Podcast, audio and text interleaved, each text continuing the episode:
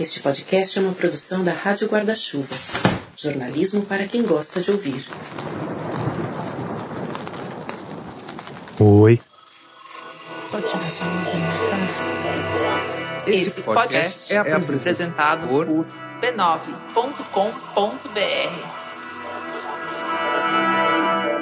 Chico. Olá, tudo bom, Tomás? Tudo bem? A história de hoje começa com um homem comum. Tá me ouvindo bem? Tá me ouvindo legal? Tudo tranquilo. Chico Venâncio. Sou Chico Venâncio, falo de São Luís do Maranhão. Em 2013, ele era recém-formado em Relações Internacionais na Universidade de Brasília. Estava com 23 anos, vivia aquele momento estranho de indecisão pós-universitária e tinha voltado a morar na casa dos pais, em São Luís do Maranhão. Aí, um dia como outro qualquer, o telefone tocou. Ele atendeu e, do outro lado da linha, uma pessoa se identificou como sendo da Polícia Federal. Não é uma situação das mais comuns, e o Chico também tomou uma atitude que para mim pareceu incomum. Ainda que talvez, na verdade, ela não seja. Pedi para me passarem o número da Polícia Federal, verifiquei que aquele número era da Polícia Federal na internet. E aí eu liguei de volta pro investigador que tinha me ligado, porque eu não acreditei que aquilo podia ser real. E você falou, me passa o número que eu vou te ligar, é isso? Exatamente. Você ligou na cara do policial, basicamente. É, eu avisei pra ele, né, e falei com ele um minuto depois. O policial não achou isso estranho, vamos dizer assim, você achou, não expressou. Mesmo porque a alegação do policial era um tanto inacreditável. Ele falou para aquele jovem recém-formado, recém-mudado para a casa dos pais, que a Polícia Federal tinha um inquérito no nome dele. Isso por si só já era bem inacreditável. Mas aí veio o restante. Primeiro, o motivo. Falou que tinha sido aberto um inquérito da Polícia Federal por editar a Wikipédia. Mas isso ainda não era o mais surreal da encrenca. O mais surreal era a figura que estava por trás do pedido de investigação. Falou que tinha sido aberto um inquérito a pedido, né, do ministro Gilmar Mendes. Gilmar Mendes, ministro do Supremo Tribunal Federal, a mais alta corte do Brasil, responsável pelo nobre propósito de fazer valer a nossa Constituição.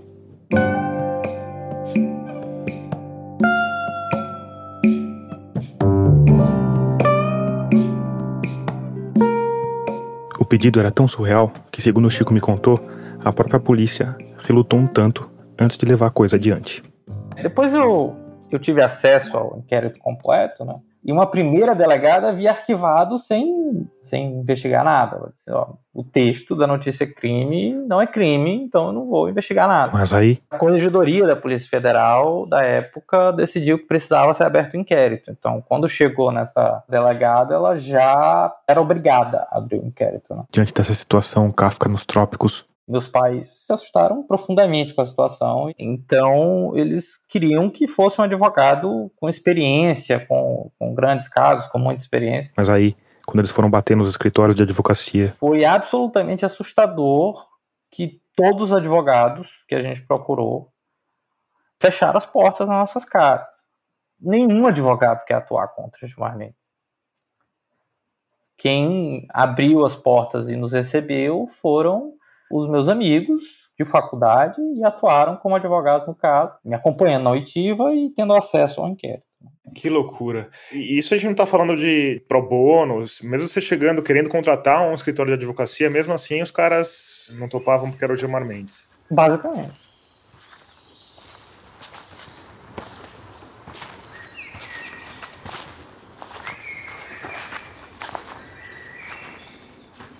Mais ou menos nessa época, 2013, mas a alguns milhares de quilômetros dali, no sul do Chile, o botânico Ernesto Gianoli estava caminhando por uma floresta.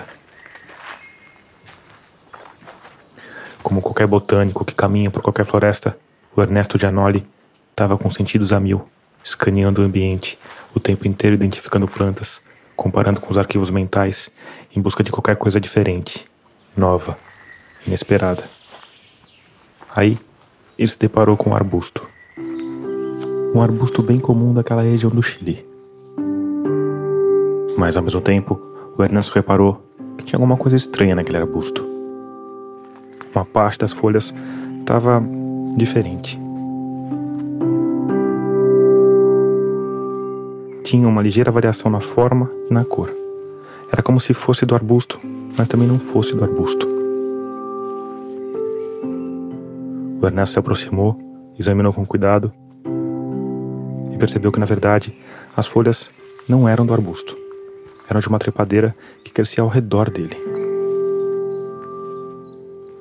Ainda tentando entender, ele olhou em volta e aí finalmente percebeu que estava diante de uma coisa realmente extraordinária. Porque aquela mesma trepadeira que subia no arbusto lançava ramificações em várias direções, e as folhas de cada ramificação mudavam de acordo com as folhas de cada espécie hospedeira. A descoberta era fantástica, porque até hoje não se sabe de nenhuma outra planta que seja capaz de fazer isso. Então Ernesto Gianoli parou tudo e foi estudar a tal trepadeira. Boquila trifoliata é o nome da malandra. E em ambientes controlados, experiências mostraram que ela é realmente capaz de mudar a cor, a forma e o tamanho das próprias folhas para imitar as folhas da espécie onde ela sobe. E mais, que uma mesma boquila trifoliata pode imitar várias plantas diferentes ao mesmo tempo. Pode inclusive imitar espécies próximas sem nem precisar encostar nelas. A gente não sabe exatamente por que essa planta faz isso, mas provavelmente é para evitar predação. Se aparece um bicho que gosta do tal arbusto, ela ainda fica com as folhinhas dela na forma original. Se aparece alguém que gosta de boquila, sobra nas folhas que imitaram as folhas do arbusto. E olha só, a habilidade de mudar as próprias folhas já é um treco que derruba o queixo de qualquer botânico. Mas o mais impressionante é a pergunta que vem dessa constatação. Como a boquila trifoliata sabe a forma das folhas das plantas que estão perto dela?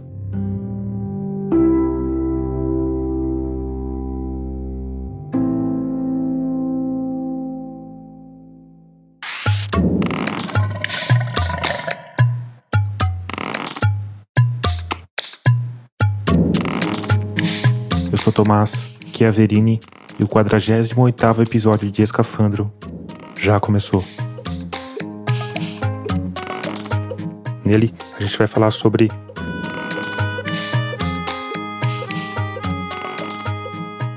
Na verdade, eu acho que dessa vez eu vou deixar você descobrir durante o percurso. Antes de adiante, eu preciso te lembrar que a Rádio Escafandro é orgulhosamente mantida por uma parte dos ouvintes que apoiam o projeto financeiramente. É só por causa dessas pessoas luminosas que o projeto segue no ar há mais de 2 anos. Então, se você gosta do podcast, se ele faz parte da sua rotina de alguma forma, pense na possibilidade de se juntar a esse grupo. Para fazer isso, é simples e rápido. Só ir lá em catarse.me/escafandro ou picpay.me/escafandro e escolher o valor com o qual você quer ou pode contribuir. Se você quiser apoiar por outra plataforma ou se ficou com alguma dúvida, vai lá em radioscafandro.com/apoie, que tem todos os caminhos. Por fim, se você não pode ou não quer apoiar financeiramente, ajuda o projeto a crescer chegando a mais gente. Manda aí nos seus grupos de zap, compartilha nas redes e me segue por lá. Eu tô no Twitter, no Instagram e no Facebook como Tomás Chiaverini e como Rádio Escafandro.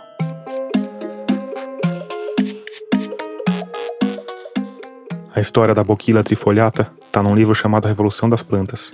Ele foi escrito pelo botânico italiano Stefano Mancuso e vai ser fonte de boa parte dos dados e histórias do episódio de hoje.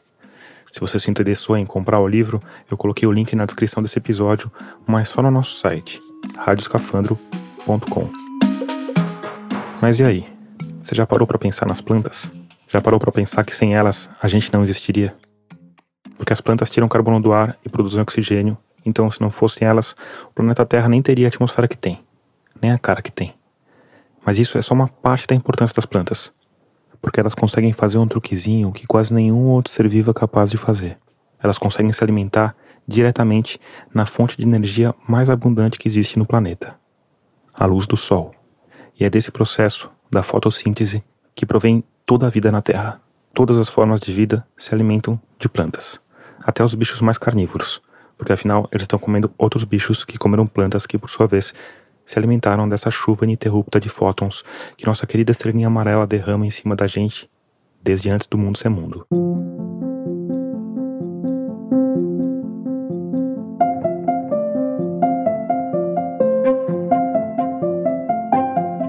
Como elas não são capazes, por exemplo, de fazer músculos, de se mover com uma velocidade grande, como acontece com os animais, as plantas fazem tudo muito lentamente. Então, o tempo das plantas é completamente diferente do tempo dos animais. Esse é o biólogo, professor do Departamento de Botânica da Universidade de São Paulo e presidente do Instituto de Biociências, também da Universidade de São Paulo, Marcos Buckeridge. O Marcos também trabalhou durante 20 anos no Instituto de Biociências do Jardim Botânico de São Paulo. Então, ele é um cara que entende de plantas. E de um monte de outras coisas também. Eu sou um cientista sistêmico. Eu enxergo o mundo em forma de redes, de interconexões e forçosamente, obrigatoriamente, através da interdisciplinaridade. Então, depois de muitos anos, eu acabei me tornando aquilo que eu queria, de fato, me tornar, cuja definição é polímata. Eu vejo vários aspectos e junto esses aspectos. O polímata é um conceito que se opõe ao conceito de especialista. Ou seja, Marcos Buckeridge está no podcast certo.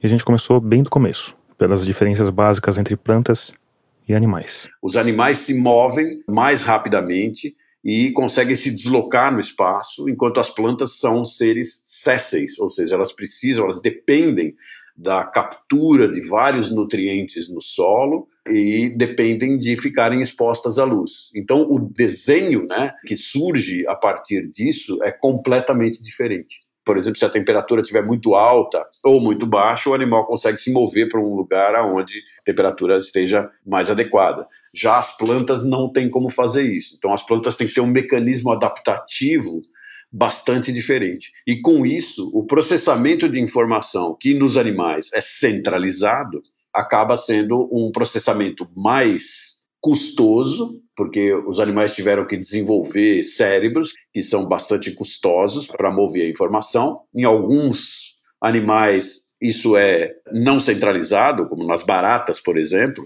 Você tem vários centros, além do cérebro você tem outros centros. Se em vez de esmagar a próxima barata que aparecer com sua havaiana mortífera gigante, você só arrancar a cabeça da pobre, ela vai continuar viva até morrer de fome.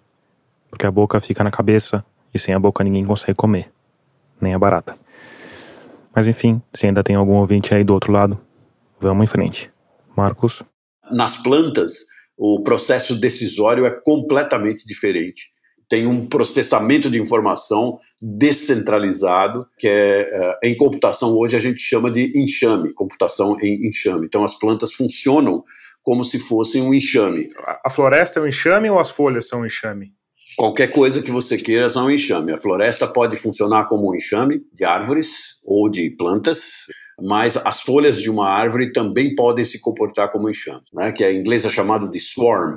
O enxame ele consiste em elementos que se comunicam localmente e que tomam em conjunto certos tipos de decisão. Uma folha do leste ela tem que lidar com o sol da manhã, com certas características, inclusive climáticas, que a folha do oeste pode lidar com outras características. Então, elas são diferentes enxames e elas trabalham em conjunto para produzir a fotossíntese, produzir o açúcar, etc., e mandarem para a planta, para o indivíduo inteiro. Esses enxames de folhas estão o tempo inteiro se comunicando entre si e reagindo em conjunto. Quando uma folha sofre um ataque, vamos dizer, de uma formiga, que é um ataque mecânico, há um pequeno sinal elétrico entre o floema e o xilema, que são os sistemas vasculares. Então, essa vibração que ocorre pode ser transmitida no líquido que está sendo transportado, na água com os nutrientes que está sendo transportado. E isso as plantas conseguem sentir. Se o ataque for um ataque mais significativo, por exemplo, um ataque de um fungo ou de uma bactéria, existe primeiro uma resposta local, que a gente chama de hipersensibilidade, e depois essa resposta local pode se transformar numa resposta sistêmica, onde aquela folha vai espalhar sinais pela planta inteira que vão indicar que há uma infecção em curso. E aí, quando isso acontece, funciona uma espécie de um sistema imunológico da planta para responder a isso. Essa resposta pode ir além. Se uma planta agora dentro da floresta está infectada ela pode exudar, né, produzir substâncias que saem do solo e que alterem o solo de tal maneira que plantas vizinhas podem saber o que está acontecendo. Então a comunicação via solo parece ser uma das comunicações mais óbvias, mas não é a única. Quer dizer, uma árvore que foi atacada, ela pode começar a secretar uma substância que vai defendê-la quanto a esse agente agressor. E aí as árvores que estão em volta dela vão perceber que tem alguém produzindo aquilo ali e vão de antemão produzir também para se defender de ataques, é isso? Isso pode acontecer, só que a gente tem que tomar cuidado com esse raciocínio, porque nós ainda não conseguimos descobrir profundamente esses mecanismos. Existem alguns que já foram descritos, mas precisa de muito mais pesquisa, nós só começamos a fazer isso ainda, né?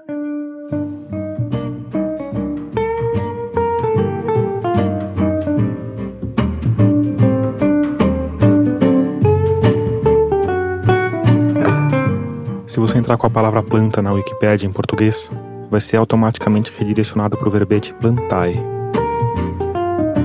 o reino da natureza que agrupa as plantas. Esse verbete foi criado em 2003.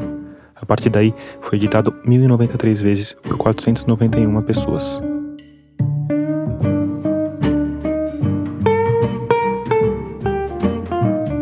Gente que, como Chico Venâncio, não recebe nenhum dinheiro, raramente ganha alguma fama e ainda se arrisca a ser processado pelo Gilmar Mendes. Então, por que alguém gasta tutano para manter essa utopia digital borgiana no ar? Chico Venâncio. Eu tava focado, né? Quero passar no vestibular. E escrever um artigo, corrigir um artigo e ir atrás das fontes é algo que te força a estudar aquele assunto. Pois é. Quando começou a editar na Wikipédia, o Chico tinha 16 anos.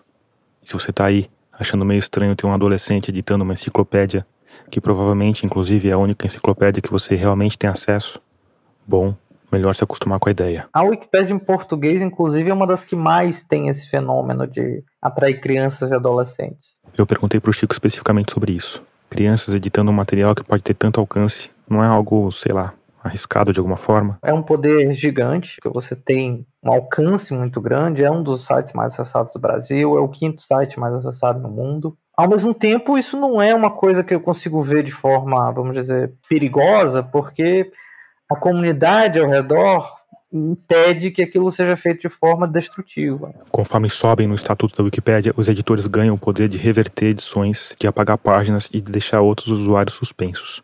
Muitos editores mantêm uma lista de páginas que são vigiadas por eles, e sempre que alguém faz uma alteração numa dessas páginas, eles recebem um aviso. Você lembra qual foi o primeiro artigo que você criou, Chico? Eu tenho uma certa resistência a verificar, porque eu tenho noção de que minha capacidade de escrita melhorou muito nos últimos 15 anos. Eu não quero ver como é que eu escrevia 15 anos atrás. Porque apesar de passarem despercebidos por bilhões de usuários da Wikipédia, atrás da cortina digital, tem uma comunidade que está o tempo inteiro interagindo, olhando o que os outros estão fazendo, dando destaque para os artigos mais relevantes e bem escritos. A reputação interna dentro da comunidade, aquilo traz um orgulho próprio e traz um verdadeiro benefício de estar escrevendo na Wikipédia, né? Você conseguir fazer um artigo que seja valioso para as outras pessoas, que seja útil e de sua autoria. Mas que há um reconhecimento entre os pares ali, entre aquela comunidade que faz aquilo, né? Porque o usuário que passa ali procurando uma informação dificilmente vai se atentar para quem escreveu, né?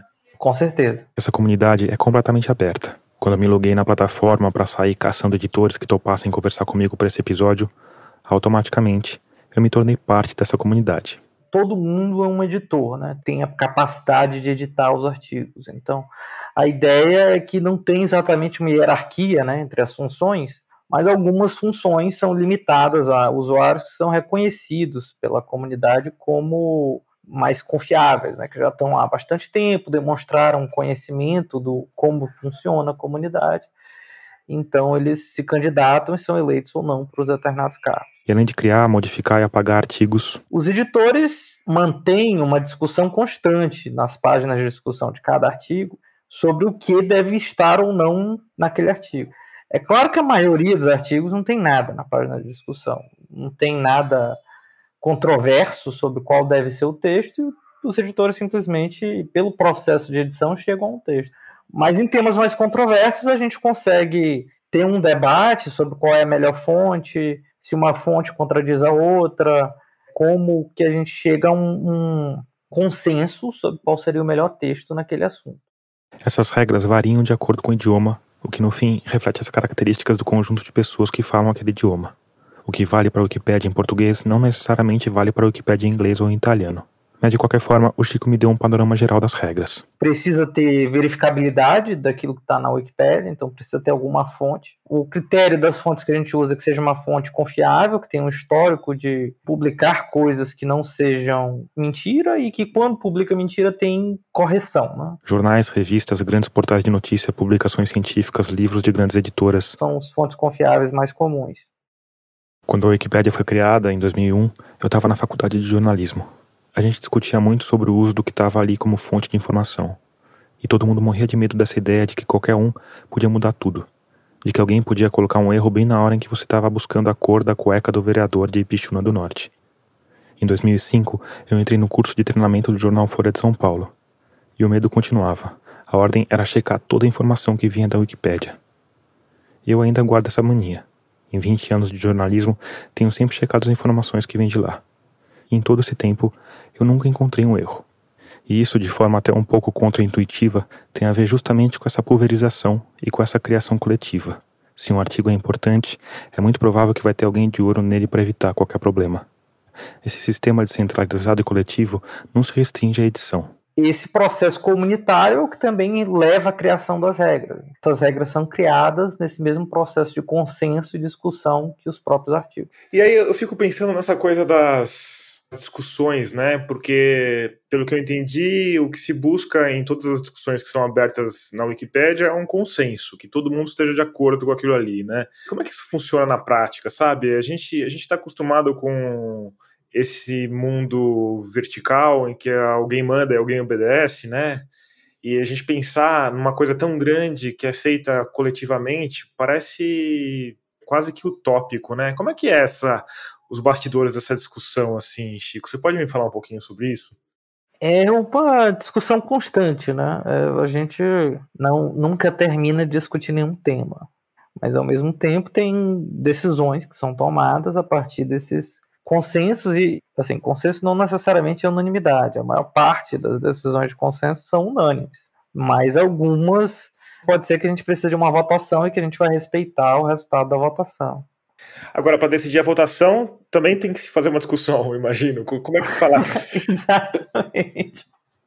Como é que você fala, agora é a hora da gente votar? Vamos ter que fazer uma outra discussão para decidir se é hora de votar, é isso? Basicamente. Mas a gente acaba criando algumas regras, a maioria escrita, algumas não escritas, em termos de... A gente quer que as coisas funcionem, né? Então, pessoas que rotineiramente atrapalham o funcionamento acabam sendo restritas dentro da comunidade. E o resultado? Bom. A gente conseguiu construir uma enciclopédia aberta com um conteúdo muito maior do que todas as enciclopédias que já foram feitas e que eram com finalidades lucrativas.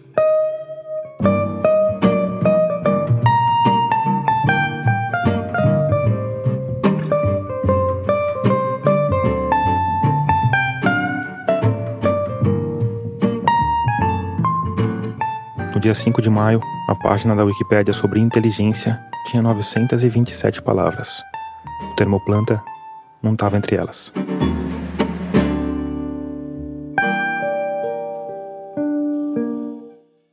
A inteligência que eu gosto de usar é um conceito de Stenhouse. O biólogo Marcos Buckeridge de volta. É inteligente qualquer ser que seja capaz de se adaptar a uma situação. E isso inclui algo que para mim é extremamente importante, que é a chamada tomada de decisão, né?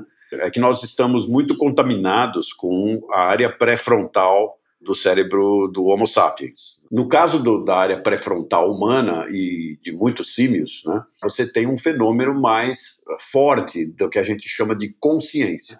E aí a tomada de decisão é uma tomada de decisão complexa e centralizada. Então, o que os animais fazem? Eles gastam uma energia enorme num órgão centralizado, que exige alimentação contínua, exige uma quantidade de nitrogênio enorme, mas que compensa no sentido da gente ter essa consciência maravilhosa que a gente tem da nossa própria existência. Porém, quando a gente pega a vida e a adaptação e a evolução, isso não é necessariamente importante, porque existem vários outros sistemas. Sistemas que são descentralizados e que funcionam na forma de swarm intelligence, que eu falei, que é a inteligência em enxame. Essa inteligência em enxame propicia a tomada de decisão e, portanto, propicia adaptação a uma determinada condição. Nesse sentido, essa inteligência é uma inteligência que existe em todos os seres vivos. Nas plantas, ela tem se mostrado bem eficiente. Na verdade, se a gente considerar uma medida básica como peso, as plantas são os seres vivos mais eficientes de que se tem notícia. Num cálculo que tem boas chances de estar um pouco errado, mas não muito errado, cientistas estimam que se a gente conseguisse pegar tudo que está vivo hoje no planeta Terra e colocasse numa balança gigantesca, as plantas seriam responsáveis por 80%. E isso tem muito a ver com a resistência incrível que nossas companheiras verdejantes criaram ao longo dos milênios. Matar definitivamente uma planta pode ser uma das coisas mais difíceis que existe. Você pode cortar uma árvore, triturar folhas e galhos, tacar fogo no toco que sobrou e ainda assim, algumas semanas depois, vai aparecer um impertinente brotinho verde, zombando da sua prepotência tão típica dos bípedes com córtex frontais avantajados.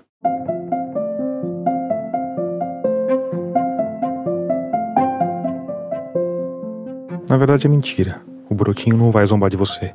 Até onde se sabe, ele é incapaz de fazer isso justamente porque não tem um cérebro igual ao seu, que ironicamente é o que faz dele um ser tão poderoso. Você não pode matar uma planta destruindo o sistema nervoso central dela. Obviamente porque ela não tem um sistema nervoso central. Assim como não tem um coração, rim, pulmões, nada que um predador possa atacar causando um estrago irreparável. As plantas são seres descentralizados e, como consequência, têm um tipo de inteligência que a gente poderia chamar de inteligência horizontal. Mas, como o Marcos Buckeridge já falou por alto, existe uma segunda camada nessa coisa complexa que a gente chama de inteligência. Eu estou falando da consciência.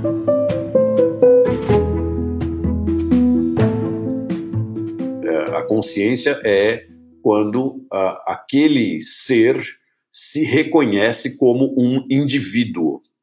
Então, se você agora imaginar que uma folha do leste pode fazer uma comunicação que vai parar na raiz, a gente é obrigado a aceitar que esse indivíduo é capaz de se reconhecer, sim, como se fosse um indivíduo.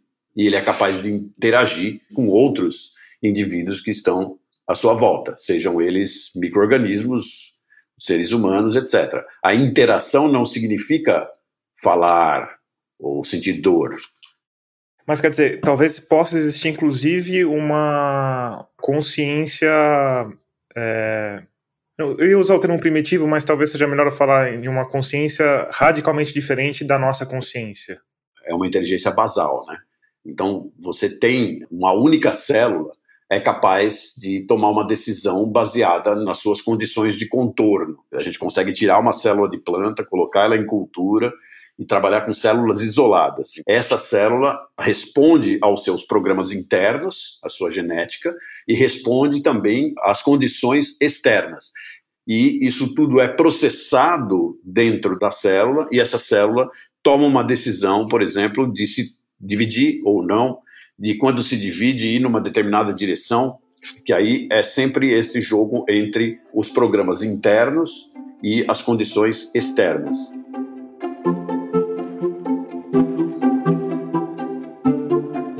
Quando se fala em inteligência das plantas, um dos exemplos mais fascinantes é o das acácias. Uma planta que dá uns cachos deslumbrantes de flores amarelas e que é bem comum no Brasil. O Stefano Mancuso fala especificamente da relação das acácias com as formigas, porque alguns tipos de acácia produzem umas espécies de frutos que as formigas adoram. Elas também têm espaços ocos onde as bichinhas gostam de viver e de colocar larvas. E por fim, as acácias fornecem uma bela quantidade de néctar, um líquido rico em açúcar que é produzido principalmente nas flores, mas também em outras partes da planta. As formigas, em troca, servem como um exército, que protege as acácias de outros insetos e até de animais de grande porte. E até aí seria só uma bela amizade, como tantas outras na natureza. Mas conforme os cientistas foram estudando, foram percebendo que a coisa era mais complexa, mais vegetalmente maquiavélica. Eles descobriram que, além de açúcar e água, o tal néctar das acácias tinha dezenas de outras substâncias. entre elas algumas que desempenham funções importantes no sistema nervoso dos animais, inclusive dos animais invertebrados, como as formigas. Uma substância apelidada de GABA controla a excitabilidade neural, e os alcaloides não apenas são capazes de influenciar no sistema cognitivo das formigas, como causam dependência. E o mais espantoso é que recentemente os biólogos descobriram que as acácias são capazes de dosar a quantidade de cada uma dessas substâncias no néctar. Em outras palavras, elas são capazes de controlar o comportamento das formigas. Primeiro, elas atraem as pobres coitadas, oferecendo néctar rico em açúcar e alcaloides que alimentam e viciam. Depois, passam a liberar outras substâncias que podem tornar as formigas mais agressivas quando necessário.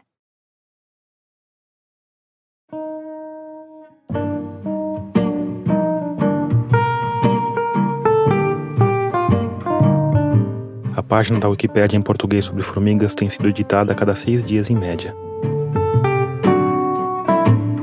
Em toda a internet, existem mais de 7.000 sites com links que levam a ela.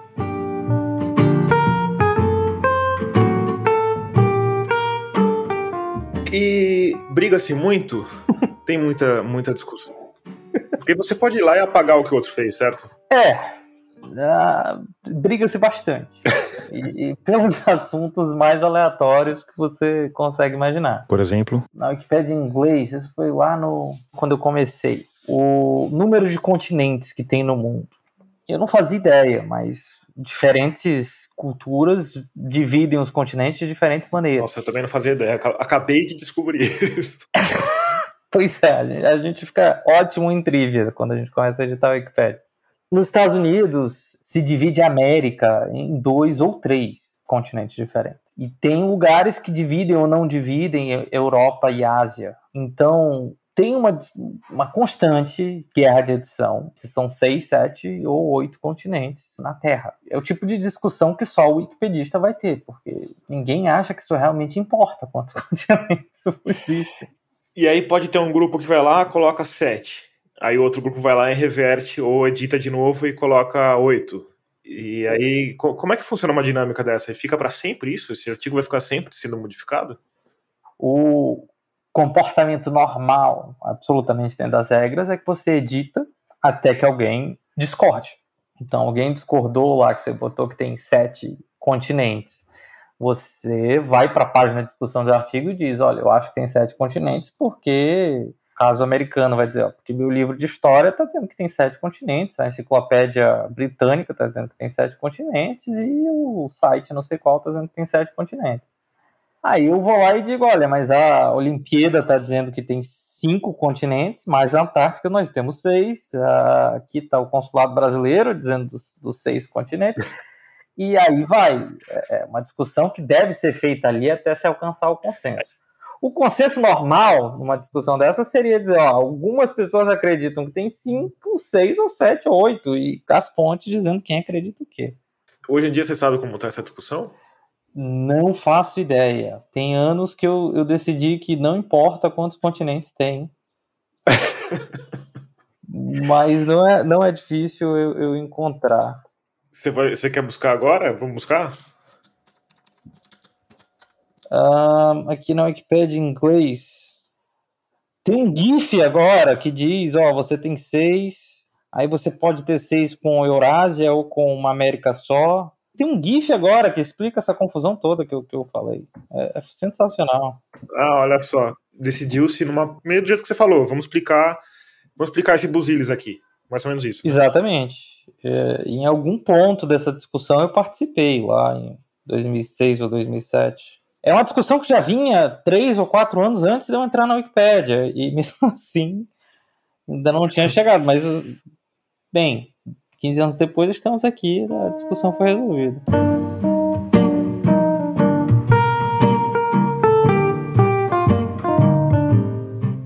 A Wikipédia em inglês é bem maior do que a Wikipédia em português. Em português, a página Inteligência, por exemplo, foi editada por 260 pessoas e tem cerca de 17.000 caracteres. Já a página Intelligence, da Wikipédia em inglês, foi editada por mais de 2.000 pessoas e tem 51.000 caracteres.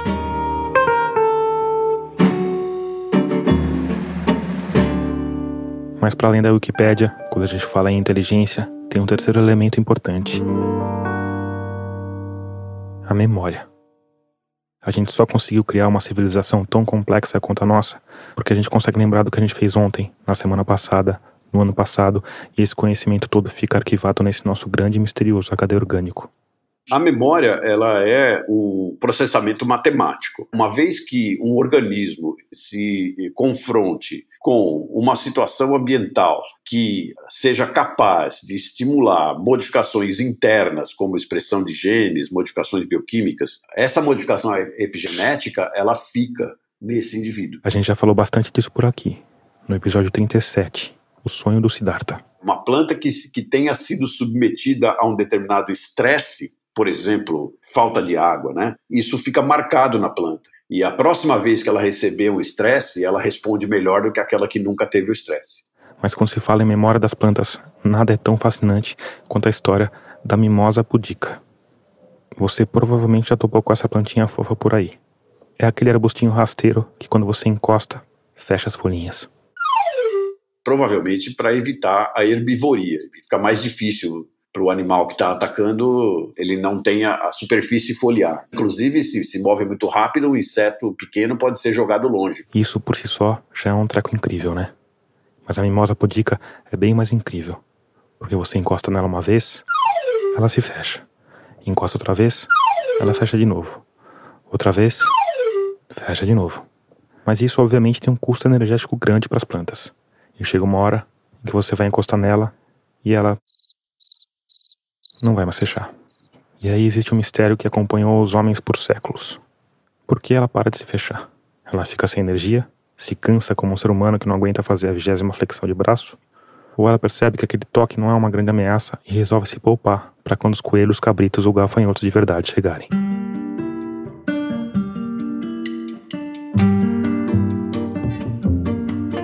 O primeiro experimento de que se tem notícia para tentar solucionar esse mistério foi feito num dia perdido entre os séculos XVI e XVII. Um professor de botânica francês mandou seu aluno encher uma carruagem com as plantinhas dormideiras e sair sacolejando pelas ruas de Paris.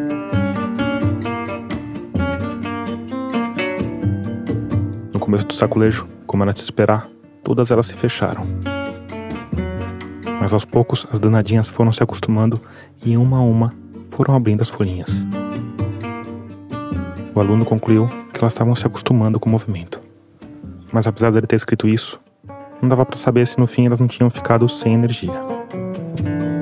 Aí, séculos depois, em 2013, ano em que o botânico chileno tentava entender a Boquila trifoliata, o Stefano Mancuso se juntou com outros biólogos para tentar desvendar o mistério da mimosa pudica. Para isso, eles desenvolveram duas tractenas diferentes. Uma era uma espécie de elevador que despencava com a pobre planta. Mas fica tranquilo, era uma queda pequena que não causava nenhum dano. Aí eles acionavam o elevador uma vez, a planta fechava. Outra vez, a planta fechava. Outra vez, a planta fechava. Até que chegava uma hora que a plantinha percebia que alguém estava de sacanagem com ela e parava de fechar. Quer dizer, essa era uma das hipóteses. Mas enfim, justamente para saber se essa era a hipótese verdadeira, eles colocaram as mimosas cobaias em outra máquina, que deslocava os vasos rapidamente, mas num movimento horizontal, ou seja, bem diferente da queda vertical do elevador. E aí, para a felicidade dos cientistas, a plantinha que já tinha parado de reagir no elevador fechou outra vez. Ou seja, não era falta de energia. De alguma forma, ela tinha guardado a memória daquele estímulo, tinha identificado que ele era inofensivo, tinha, enfim, percebido que aquele bando de humanos estava de sacanagem com ela.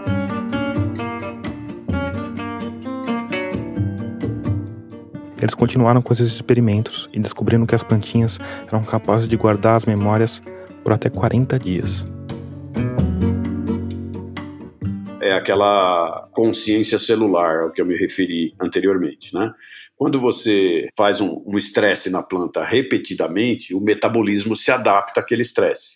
E se a gente quiser dizer que isso é uma espécie de memória, a memória no cérebro é também relacionada às substâncias que nós produzimos e que ficam lá ou a vida inteira, né? Ou então uma memória, uma substância que é produzida por um tempo curto e te dá essa memória de curto prazo. As plantas têm a mesma coisa, só que elas não usam as mesmas substâncias, né? Não usam RNAs, genes, expressão gênica, mas usa uma parte sim. Eu não me surpreenderia se a gente começar a descobrir que os mecanismos são similares.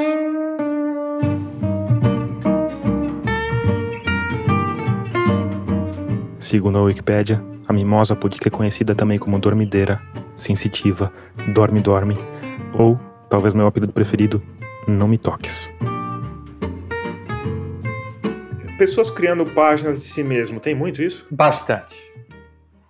A gente tem desde novatos, assim, com crianças que criam páginas, e a gente apaga, né? Até porque coloca, se expõe de forma perigosa, sem compreender o tamanho do problema, até pessoas que são pagas por celebridades ou por empresários para fazer edições que maqueiam a sua biografia. Em geral, a gente consegue perceber isso de forma bem razoavelmente clara e raramente isso é uma boa ideia.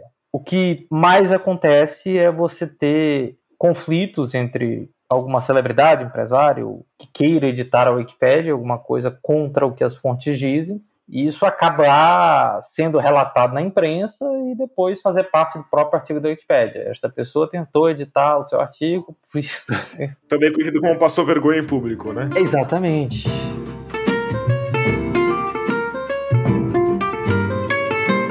Não existe nenhuma página da Wikipédia em português que mencione a trepadeira Boquila trifoliata. Ou seja, a Wikipédia não pode ajudar a gente a entender como a tal trepadeira consegue saber a forma, o tamanho e a coloração das plantas que estão em volta dela. Já o Marcos Buckeridge pode ajudar, mas só até certo ponto, porque ele fez questão de deixar claro que não conhecia o caso a fundo. De qualquer forma, a gente falou sobre uma hipótese.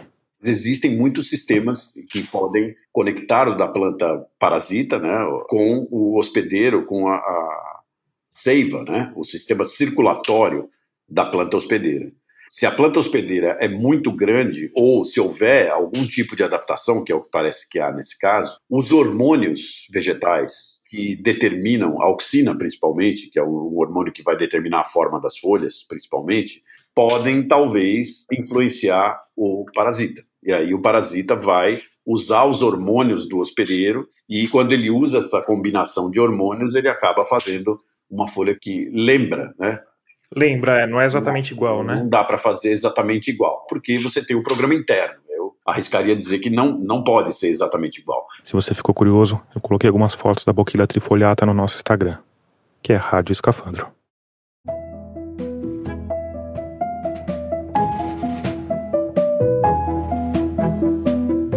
A hipótese do Marcos parece bem plausível. Mas existem outras. Existe uma que é especialmente fantástica e que é a que o Stefano Mancuso mais gosta. Como bom italiano, o Mancuso é um cara superlativo, às vezes um pouquinho exagerado. Eu tenho a impressão de que ele está sempre em busca da explicação mais fascinante para quem é leigo. E nesse caso, a ideia que ele coloca é que a trepadeirinha chilena pode de alguma forma enxergar o formato das folhas que estão em volta dela. E aqui ele não está falando de enxergar de maneira figurada, usando os hormônios ou coisa assim. Está falando de algo semelhante à visão. Existe um pigmento chamado de fitocromo nas plantas, que é um sensor de luz vermelha. Então, as plantas conseguem enxergar comprimentos de onda, tons de vermelho, então as folhas sabem quando é o início da manhã, quando é o meio do dia e quando é o fim da tarde, e conseguem também enxergar a luz azul, que vai controlar diversos processos de desenvolvimento.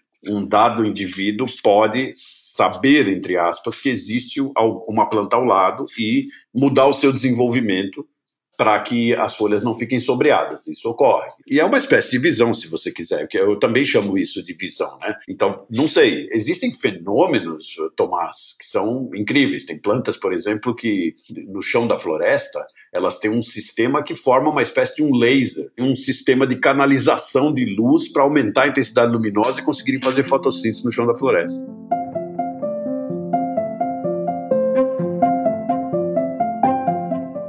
É um treco doido pensar que as plantas podem enxergar o mundo, né? Mas por incrível que pareça, essa não é uma ideia nova.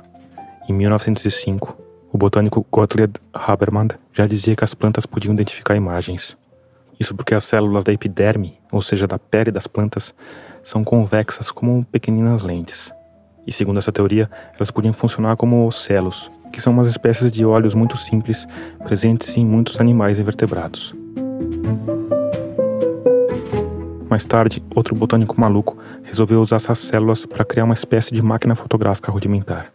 As imagens comoveram uma plateia de especialistas e depois, como tantas outras descobertas científicas incríveis, acabaram esquecidas.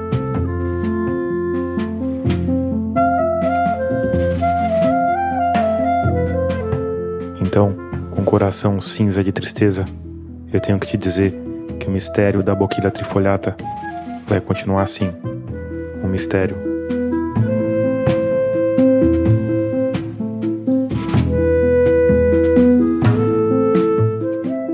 Como eu disse lá no começo, o título do livro do Stefano Mancuso é A Revolução das Plantas. Isso tem a ver com uma teoria geral que ele defende. Ele diz, basicamente, que a maior parte das coisas que a gente faz, que o jeito da gente pensar o mundo, de organizar a sociedade, tem a ver com o jeito como o nosso corpo funciona. Um cérebro que centraliza tudo e órgãos subordinados a esse cérebro. O Mancuso dá vários exemplos. O computador é um HD que comanda vários periféricos. Nossa organização política, em geral, tem um presidente, um rei, um prefeito e vários outros cargos que são ligados a ele. Enfim, o nosso mundo é um mundo vertical, centralizado, e para o Mancuso, a gente deveria aprender com as plantas para criar grandes redes de comunicação como raízes de uma árvore. O Mancuso explica que o sistema radicular é o mais importante da planta, uma espécie de cérebro coletivo, um enxame de infinitas extremidades que estão o tempo inteiro colhendo informações, tomando decisões e se comunicando entre si. Numa árvore, esse sistema é tão grande que ninguém nunca conseguiu contar. Para você ter ideia, em um único centímetro cúbico de floresta já foram encontrados mais de 1000 ápices de raízes.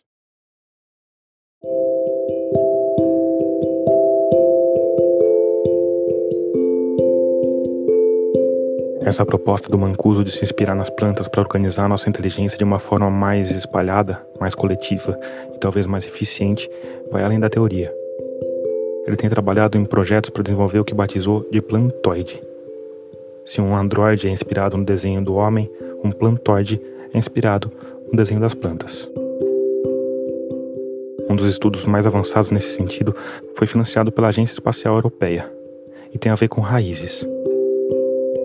Imagina, caro ouvinte, se em vez de mandar um Jeep como o Perseverance para Marte, a gente mandasse uma nuvem de pequenos robôs em forma de raiz. Eles envolveriam um planeta vermelho feito em enxame. Depois, cada um deles se enterraria no solo, abriria um minúsculo painel em forma de folha para capturar a energia solar e passaria a emitir todo tipo de dados que poderiam formar um mapa tridimensional com direito à localização exata, além de todo tipo de dados sobre a composição química das mais diversas áreas do planeta.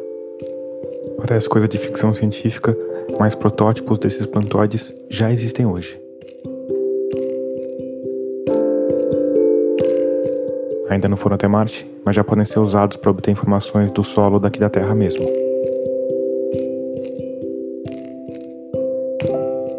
Eu perguntei sobre isso para o Marcos Buckeridge. Não sobre o plantoide em si, mas sobre essa ideia de que a gente precisa se inspirar nas plantas para buscar um jeito de se organizar mais descentralizado, mais coletivo.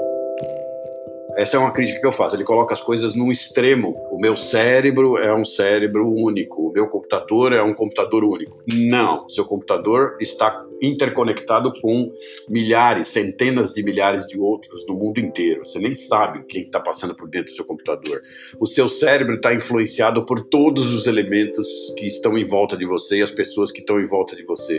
Então você já vive dentro de um swarm que te influencia. Então você não é você unicamente. Portanto, não é uma questão de você descentralizar, porque já é descentralizado. E aí eu fiquei pensando nos vários exemplos de coisas descentralizadas que têm se mostrado eficientes na nossa sociedade.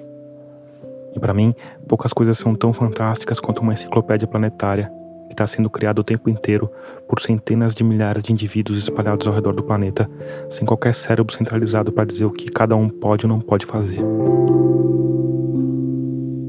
Agora, é difícil de compreender, né, para quem não está dentro desse movimento, como que essa capilarização funciona, né, e como que isso fica em pé, não? Com certeza, também é difícil para entender para quem está dentro, assim, a gente não entende perfeitamente todas as partes e nem tem uma noção muito clara de como que funcionou, né, até agora. Mas a gente vai levando cada discussão, cada desafio e até agora a gente vem conseguindo. O Chico Venâncio me falou de uma grande discussão que estava acontecendo na época em que a gente conversou, maio de 2021. Sobre o Código Universal de Conduta. Isso é uma discussão que diz respeito a todos os editores de todos os projetos Wikimedia. Isso é um universo gigante. Mas na hora de realmente ter a discussão sobre se o texto vai ser A ou B, é uma discussão pequena. 8, 12 pessoas e depois alguém dá uma opinião e a gente vê qual das opiniões tem mais força na comunidade. Quer dizer, não é uma coisa que acontece ao mesmo tempo com todos os participantes, é uma coisa que vai acontecendo de forma assíncrona com diferentes grupos pequenos que conseguem se auto-organizar. E seria muito difícil fazer isso numa estrutura clássica de corporação que tem um CEO que vai decidir coisas e isso vai descendo, né? Com certeza, e inclusive isso é um ponto constante de conflito, né, entre a fundação e a comunidade. O Chico Venâncio me deu um exemplo desse tipo de conflito. Recentemente teve uma discussão sobre refazer a marca de todo o movimento. A ideia era basicamente renomear a Fundação Wikimedia, que é essa fundação que fica por trás e dá apoio e faz funcionar os servidores, Fundação Wikipédia. A Fundação Wikimedia tem várias outras iniciativas, como o Wikibooks, o Wikidata, o Wikinews e por aí vai. A comunidade como um todo não gostou da ideia e disse isso repetidas vezes. Era como se a fundação estivesse se apropriando do trabalho de toda essa comunidade que tinha sido voltada para construir uma enciclopédia e resolvesse usar isso em outras iniciativas. Foi muito difícil para os consultores que vinham de fora e para os funcionários mais corporativos da Fundação Wikimedia entenderem essa repulsa, essa mudança. Mas a insatisfação foi se espalhando pelo sistema até chegar no conselho da fundação. E o board decidiu que precisa ser muito melhor discutido antes de uma decisão dessa ser tomada. Quer dizer, reforçou a característica de ser uma iniciativa centralizada e coletiva, né? Sim, com certeza. Na verdade, assim, todas as vezes que a WMF entrou em conflito com a comunidade ganhou. Eu acho curioso pensar nisso. Para mim é como se fossem dois sistemas em conflito. Um horizontal, onde os editores, feito raízes de uma imensa árvore etérea de conhecimento, trabalham nos seus extremos em prol da coletividade. E outro vertical, com um cérebro centralizado num grupo de executivos que quer impor a vontade deles, que vem da memória deles e da consciência individual de cada um deles. E para mim é mais ou menos o mesmo tipo de conflito que aparece quando um magistrado da Suprema Corte não aceita que a sua biografia, ou seja, o resumo da sua individualidade, seja definida por um enxame de editores que ele não pode controlar. Quando se meteu nesse conflito, o Chico Venâncio tinha 19 anos e estava lá, trabalhando anonimamente na floresta de informações da Wikipédia, quando percebeu que alguém estava adicionando algumas coisas estranhas na página do ministro Gilmar Mendes. Trechos bem elogiosos, citações de pessoas elogiando o ministro, coisas que não fazem parte do artigo da Wikipédia, né, pelas nossas regras. Você acredita que essas pessoas que tenham feito essas alterações sejam de alguma forma ligadas ao ministro? Eu não posso afirmar isso, né? Mas é possível. Porque eram anônimos. Eram anônimos, não se identificaram, a maioria. Eu também podia ser só alguém que interessasse pelo assunto, mas o fato é que... O Chico entrou lá e, usando o poder que lhe havia sido conferido pela comunidade, exterminou esses trechos. Um dos primeiros a ser cortado foi uma edição feita por um usuário anônimo, do qual a gente só sabe o IP. Aspas para o trecho da discórdia. Carlos Mário da Silva Veloso, em texto sobre Gilmar Mendes, sintetizou sua trajetória nos seguintes termos. Dos melhores constitucionalistas brasileiros, mestre e doutor em Direito pela Universidade de Münster, Alemanha, autor de consagradas obras de Direito Constitucional, Gilmar Mendes, um scholar, inovou com seus votos na jurisprudência do Supremo Tribunal... O Chico tirou essa parte e justificou na caixa de discussões, questionando os elogios logo na abertura do verbete. Isso aconteceu em dezembro de 2011. A discussão continuou por algumas semanas com uma pequena guerra de versões e depois disso o Chico Venâncio largou mão da coisa. A última modificação que ele fez foi em abril de 2012. E ainda está lá. Como, aliás, todas as modificações que já foram feitas em qualquer um dos 51 milhões de verbetes de todas as 299 versões da Wikipédia que ainda estão ativas, segundo o verbete Wikipédia, da Wikipédia. E aí começou a diferentes fontes vinham dizendo que ele não tinha gostado do artigo. Então a Mônica Bergamo me encontrou e me avisou, fez uma coluna dizendo, olha, o ministro Gilmar Mendes está incomodado com as edições na Wikipédia e o Francisco Venâncio foi um dos editores do artigo. Aspas para a coluna da Mônica Bergamo, publicada em julho de 2012.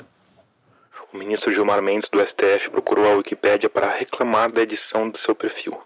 Chamou a atenção de Mendes ataques postados pela mesma pessoa, Chico Venâncio, recém-formado em Relações Internacionais pela Universidade de Brasília. Deve ser um profissional do petismo, diz Mendes.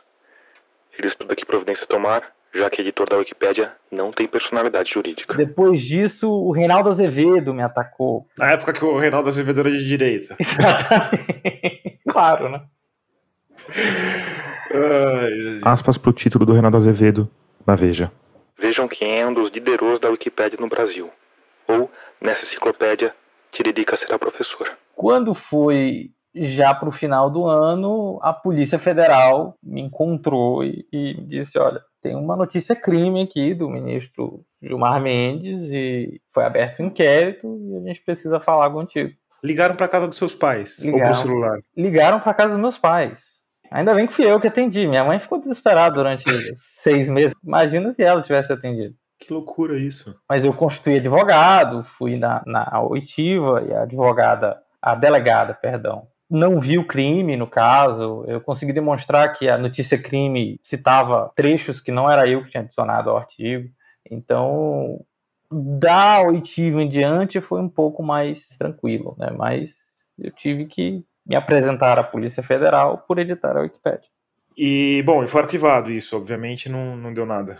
Foi, a delegada disse que não tinha sido eu a editar, se tivesse editado não teria sido crime, se tivesse crime... O ímpeto da Wikipédia é jornalístico e científico, né? Então não teria como ser enquadrado como difamação ou calúnia. Agora, o ministro devia saber disso, né?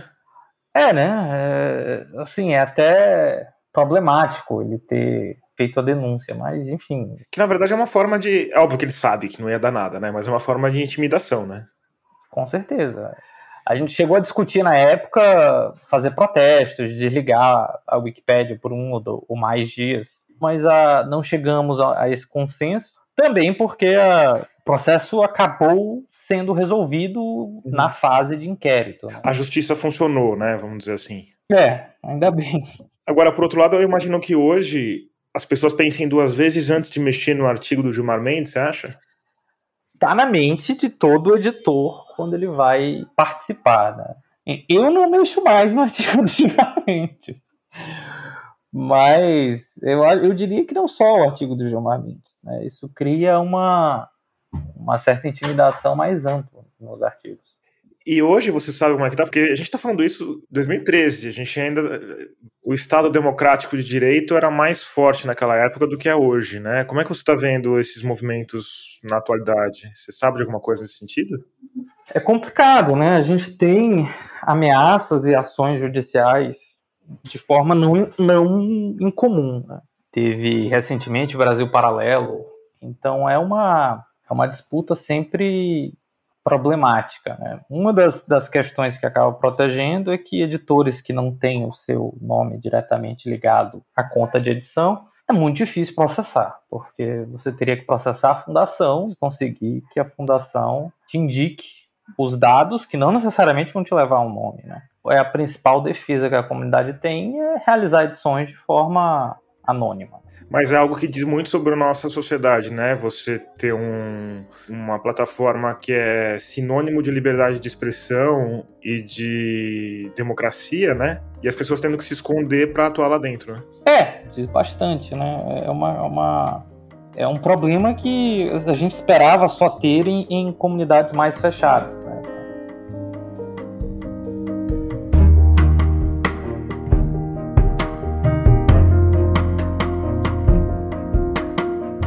Antes de terminar, como de costume, eu quero te convidar a conhecer os outros programas da Rádio Guarda-Chuva, nossa confraria de podcasts feitos por jornalistas.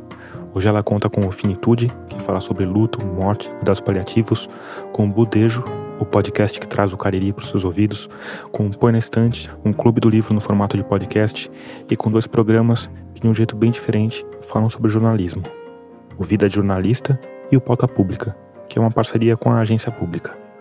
Se você quiser saber mais, vai lá em radioguardachuva.com, que está tudo junto num lugar só.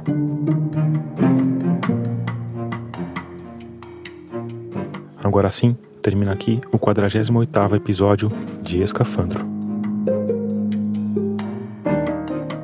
A nossa trilha sonora tema é do Paulo Gama, a mixagem de som do Vitor Coroa.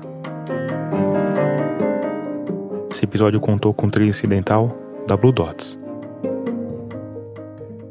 Eu sou Tomás Chiaverini e concebi, produzi, roteirizei, editei e sonorizei esse podcast.